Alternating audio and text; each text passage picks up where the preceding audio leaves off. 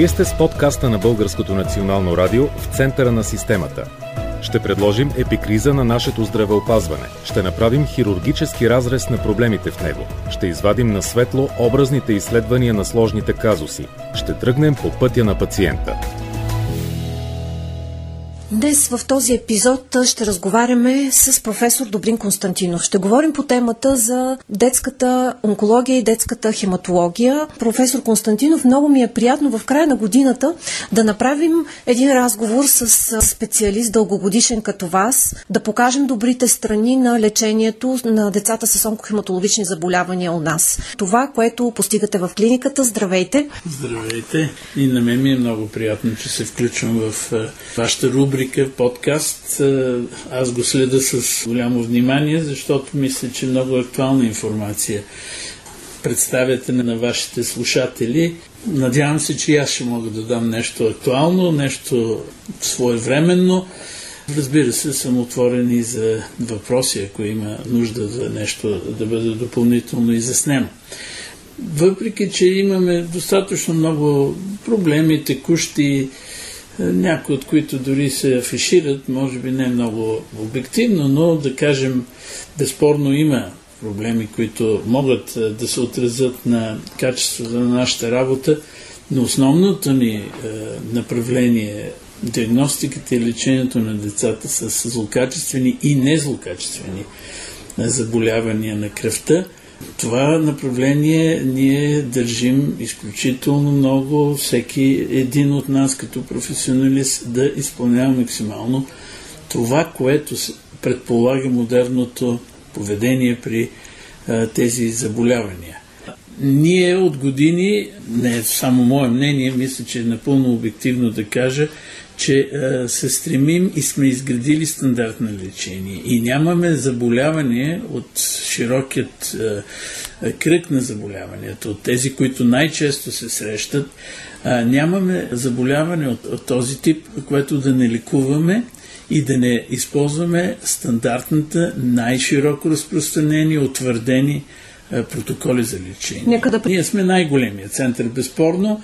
Може би около 50% от всички заболявания и въобще пациенти е, минават през тази клиника във Варна и в Плодив. Колегите също работят тяхната си част малко в регионален принцип, което разбира се е много оправдано, защото не могат семействата да се местат да. из цяла България и само в един център да търсят помощ.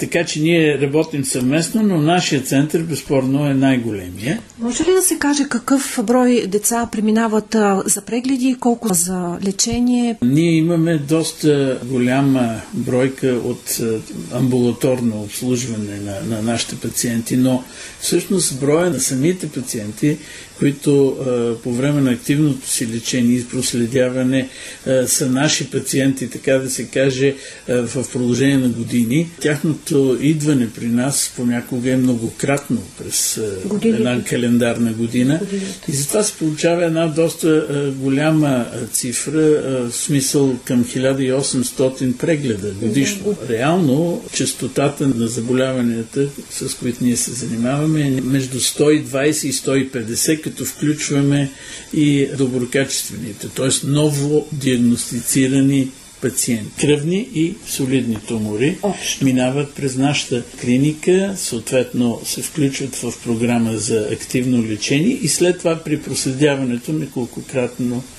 на различни периоди идват да бъдат контролирани и така нататък. Ръст ли е това в сравнение с предишните години? Не.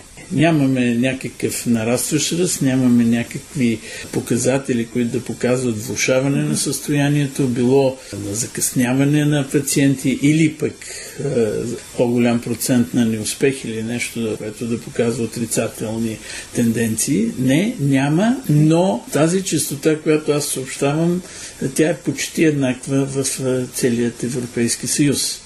Ние не се различаваме особено от другите страни. Което означава, че децата се диагностицират на време. Ако има закъснели, те са наистина единици, но, но винаги има такава възможност, защото все пак цялата здравна система трябва да насочва към нас пациентите. Не всички успяват при първи още оплаквани или конкретни вече работни диагнози да стигнат до нас в крайна сметка това е едно от задълженията на нашите колеги педиатри и периферните лечебни заведения. Тоест това е доста сложна система, но тъй като не сме чак толкова много центрове, както да. споменах, три на брой в България, повечето колеги, особено педиатрите, доста добре се ориентират и бързо насочват такива пациенти към нас. Кои видове от тези злокачествени заболявания на кръвта и от туморите са по-често срещани и има ли някаква разлика последните две години, примерно? Никаква промяна в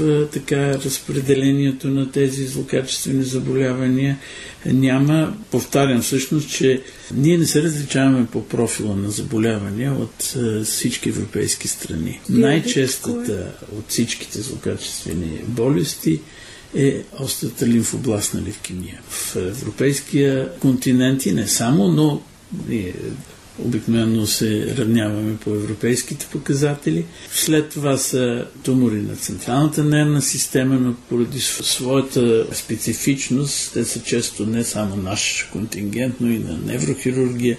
И след това са почти постоянните е, нива на други мекотъкани е, тумори и други. Доста голямо е разнообразието. Между другото, нашата специалност е уникална. Тя е уникална, защото детската онкохематология още Названието предполага, че ние се занимаваме и с солидни тумори, и с кръвни заболявания, и с злокачествени, и с доброкачествени. Нещо, което примерно при възрастни не е практика.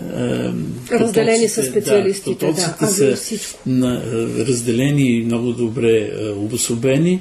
А ние, заради относително малкия брой на такива пациенти, между другото, трябва да кажа, не е така най-успокояващият момент, но все пак е важен да бъде споменат.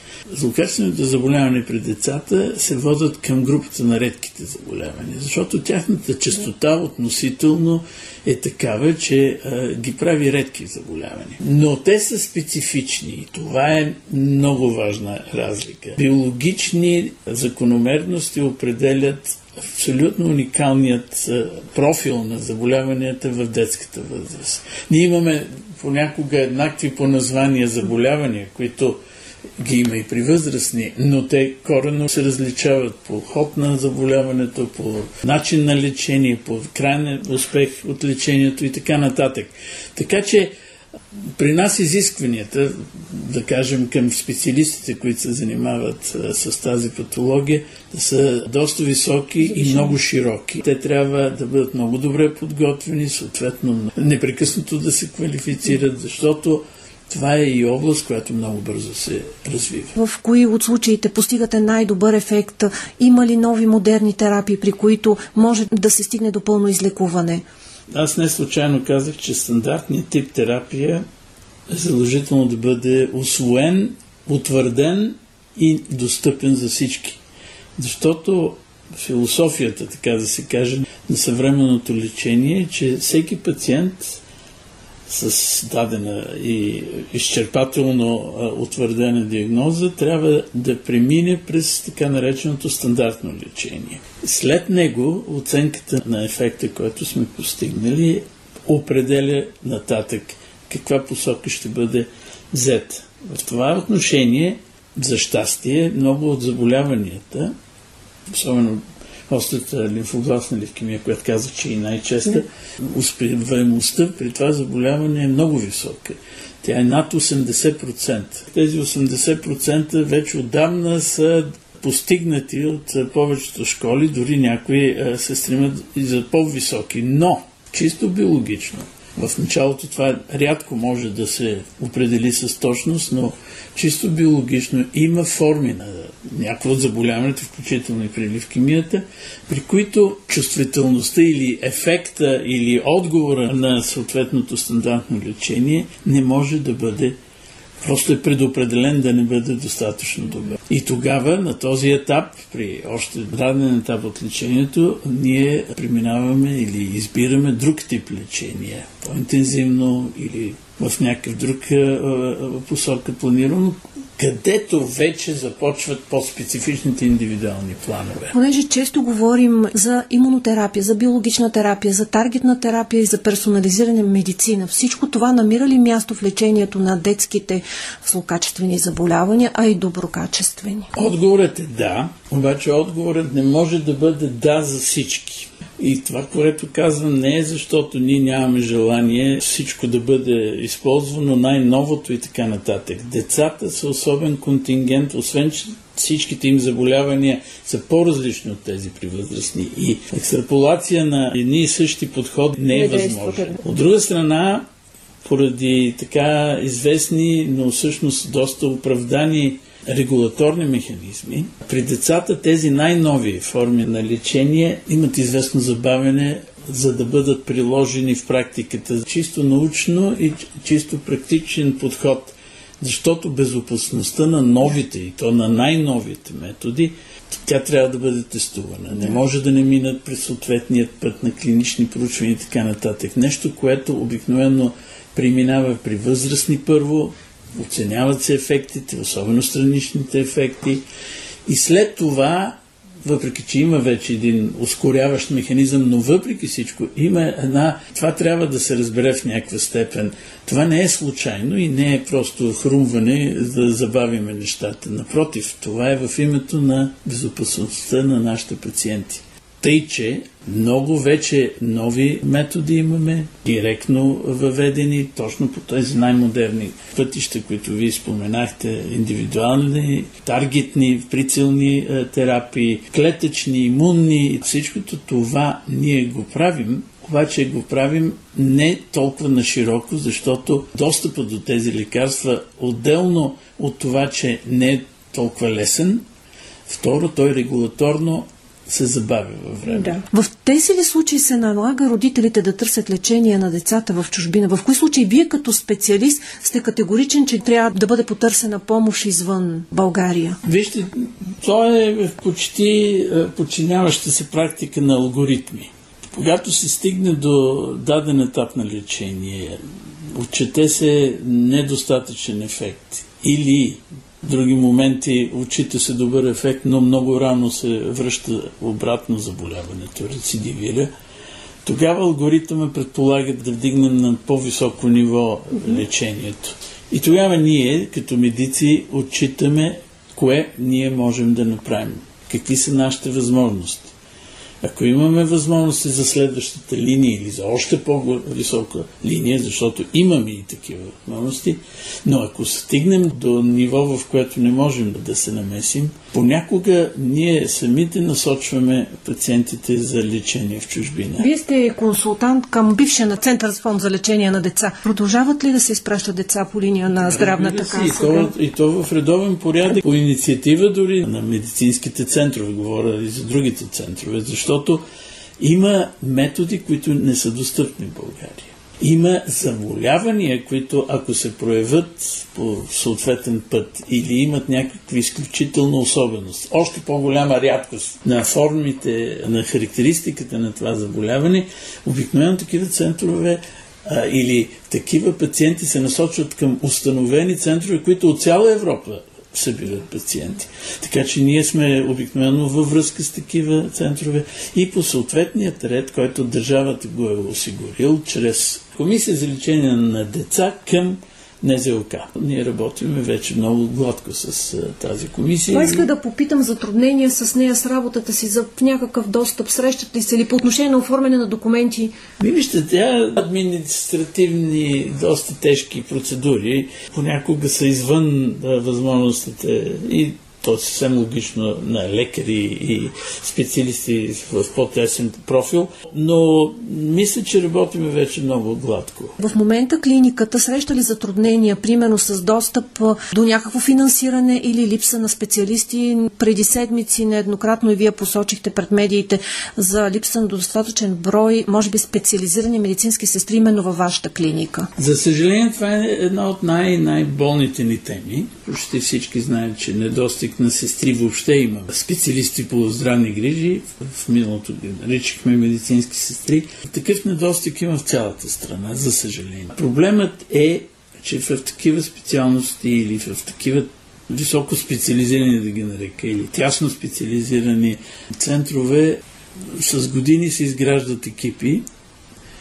и ако няма ново постъпващи медицински сестри, съответно естествения ход на нещата. Да, пенсиониране. Да, предполага част от тези сестри да напускат, но ако няма заместване, ако няма поне количествено първоначално, но след това в хода на тяхната работа върви и обучение и всичко, това трябва да е много траен много продължителен, постоянен. Поведение или политика или каквото и да е. Не е едно нещо, което да ни пречи. Обикновено винаги се говори за заплащане. Всъщност, вие разполагате в момента, доколкото разбирам, с 4 само медицински сестри или? Имаме 4 медицински сестри в съответно в нашия стационар и още две имаме в външното ни звено, което също е много обороти. Колко Толкова... ви трябват? Не ме питайте така, защото ще влезем в да. а, така ситуация, в която ще кажат числа, които не са е, изпълними на този етап. Ние би трябвало да имаме минимум поне още толкова. Минимум. Още 6. Още 4 поне. Но това е минимума. Това е онзи момент, в който е, един да се разболее и вече се нарушава отново добрия синхрон и така нататък.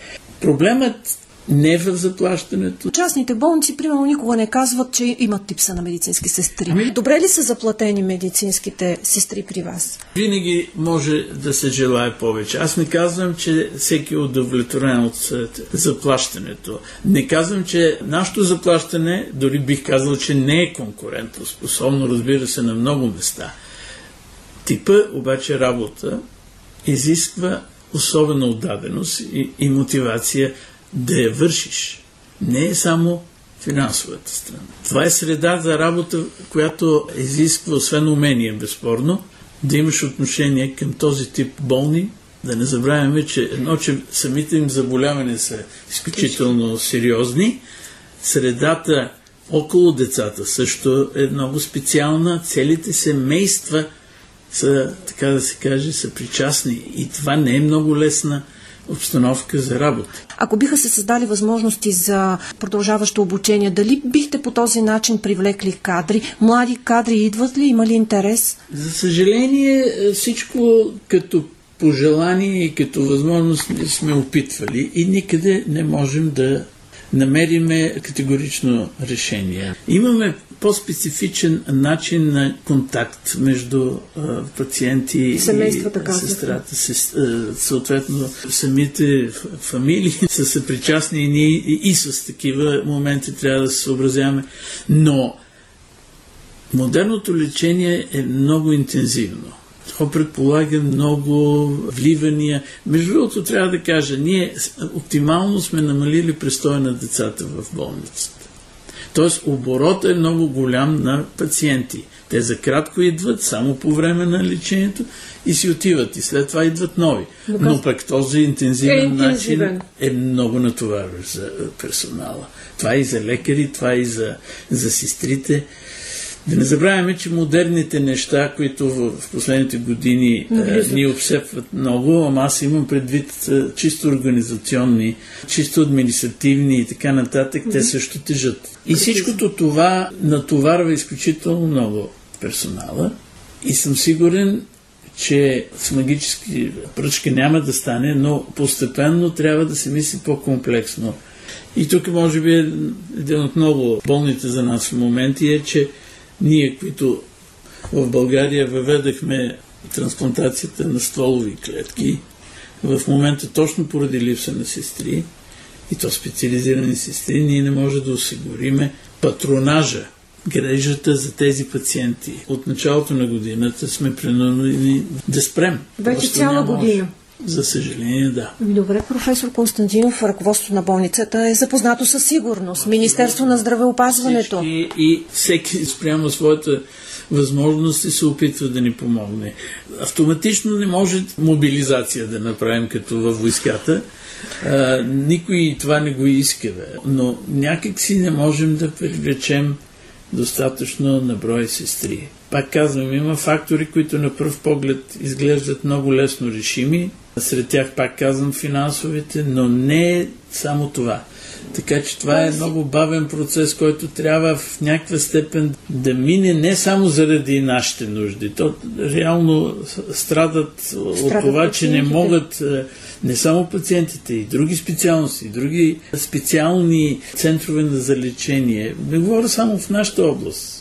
Но това трябва с а, самата политика на подготовката на медицинските сестри за бъдеще по някакъв начин да се оптимизира и пожелавам си го, защото не съм сигурен, че много лесно ще стане, но си пожелавам да бъде сменен някак подхода и осигуряването на тези специалисти. Тоест обаче веднъж все пак казахте финансовия момент. По-добро заплащане на медицинските трябва сестри. да бъде стабилен, той да не е спорният още в началото. Оттам нататък обаче имаме съобразяване с конкретното място на работа. Продължаваме с опитите, продължаваме единични медицински сестри да представяме условията, да желаем да, да ги приобщим към нас, но факт е, че част от тях се отказват почти моментално, показва, че има така моменти, които са специфични и не ни правят привлекателни в очите на нашите колеги. Добре, оптимист сте, че трансплантацията на стволови клетки ще заработи? Докато не осигуриме тези екипи, Колко ви трябват хора да... като екип там? Вижте, това не, не е отделно звено, което работи само това. Да. При нас има приливане от единия стационар към другият е, център за трансплантация. Просто защото това са едни и същи пациенти. Те минават и от едната и от другата страна. В този смисъл не, непрекъснато има работа в единия център, т.е. в единия винаги има за стационарани, за общата химиотерапия, но в трансплантацията не винаги пациент. И това а, отношение ние се опитваме да направим динамичен график на наличните сестри. Да, но пак сте го спряли цяла година. Не, просто не е трима, два... В момента, в който те са ангажирани за пък трансплантация, тогава пък се оголва другият с много деца, които непрекъснато трябва да бъдат обгрижвани и лекувани и там не можем в никакъв случай да спрем. И за това ли професор Константинов за трансплантация на стволови клетки изпращате деца в чужбина, в Турция? В Турция ние специално не изпращаме непременно.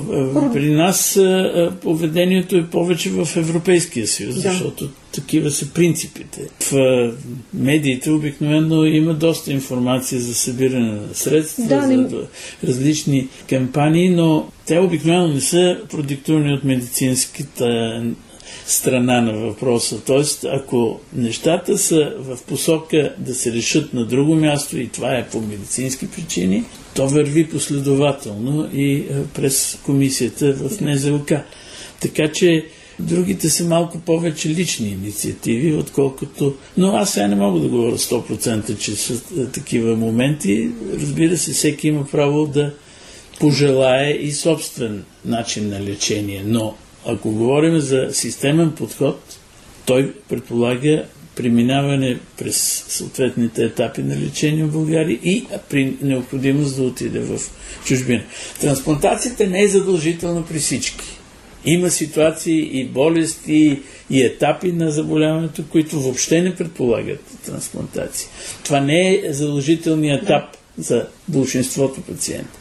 Така че трансплантациите като обща бройка не са чак толкова голяма бройка, но за съжаление част от тях, които правихме в България, в момента не можем да ги осъществим. Ние сме освоили достатъчно добре технологията, те се осъществяват по абсолютно международните стандарти и са успешни в посока завършена процедура. За съжаление, трансплантацията, особено в случаите, които нещата са много така осложнени, не винаги и не навсякъде а, са успешни. Това е просто вече альтернативен метод, с който се опитва да добавиме допълнителен шанс за нашите пациенти. Така че успешни е нещо много условно. Ние всички се надяваме, че правим максимума, но реалността понякога не е толкова благосклонна. Да. Надявате ли се, професор Константинов, че науката някога ще разбере причината за появата на злокачествените заболявания?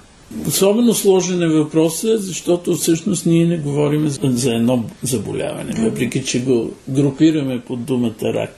Всъщност, разнообразието на злокачествените заболявания е огромно.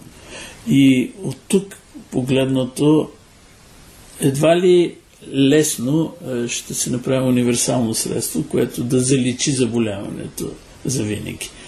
Това не е едно заболяване, пак повтарям.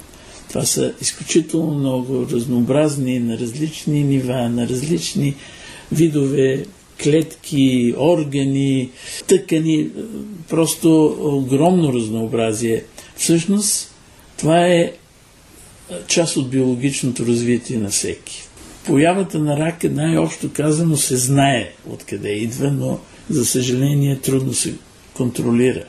Той идва от комбинации, които са индивидуални – в генетичният код на всеки един индивид има скрити потенциални възможности кода му да мутира, както се казва, да бъде променен под въздействие на различни фактори.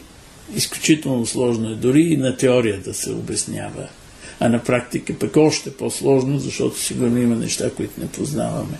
В това отношение, това е част от, за съжаление, лошата страна на развитието на един организъм. Той се развива, той се усъвършенства и така нататък, но винаги има моменти, в които било поради някакви генетични предиспозиции, т.е. предразположеност, било поради поява на внезапни промени пак в генетичния материал на пациента, на човека, се развива клетка, тъкан и така нататък в неправилната посока. Но това всъщност е един биологичен феномен, който е част от развитието, за съжаление.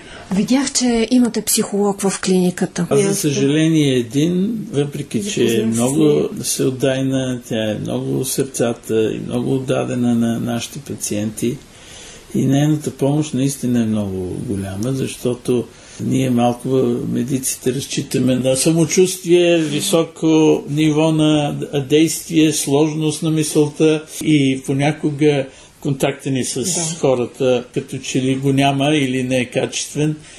А има толкова, толкова много неща, които се изискват, защото човек преминава, ако научи за и разбере, че му предстои лечение за сериозно заболяване, неговата вселена се променя и това изисква и допълнително отношение. Имам един спомен от преди много години, когато имах възможност да специализирам в Съединените щати и там съм се запазил дори една сувенирна чаша и там имаше едно сърце. В смисъл, съвсем стилизирано сърце, на което пишеше на детето е необходимо не само лекарство. И не само на детето, на всеки страдащ.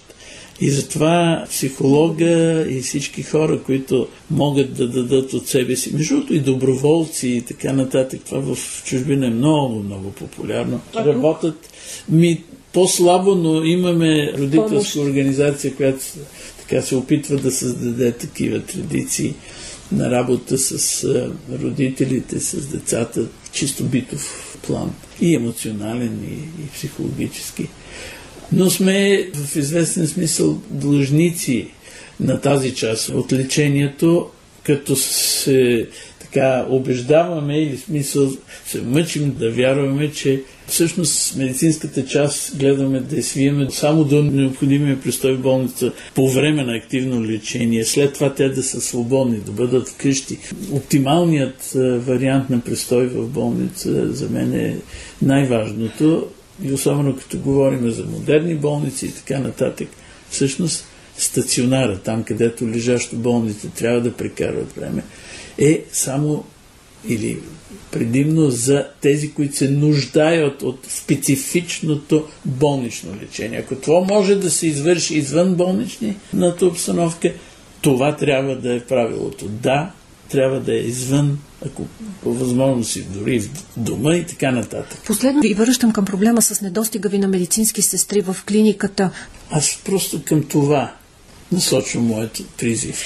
Да бъдем съпричастни защото тези хора имат огромен шанс, тези деца имат огромен шанс да им бъде помогнато и да живеят. От медицината съвсем кратко към битовизма, проблема с топлата вода. Значи това въобще не е вече проблем и то не е защото беше повдигнат въпроса така остро и толкова широко разпространен и дискутиран, а защото чисто техническата част вече е решена и тя наистина, и го казвам най-съзнателно, защото по някакъв начин ние сме така специалисти по всичко и аз като административен ръководител е трябвало и с това да се занимавам.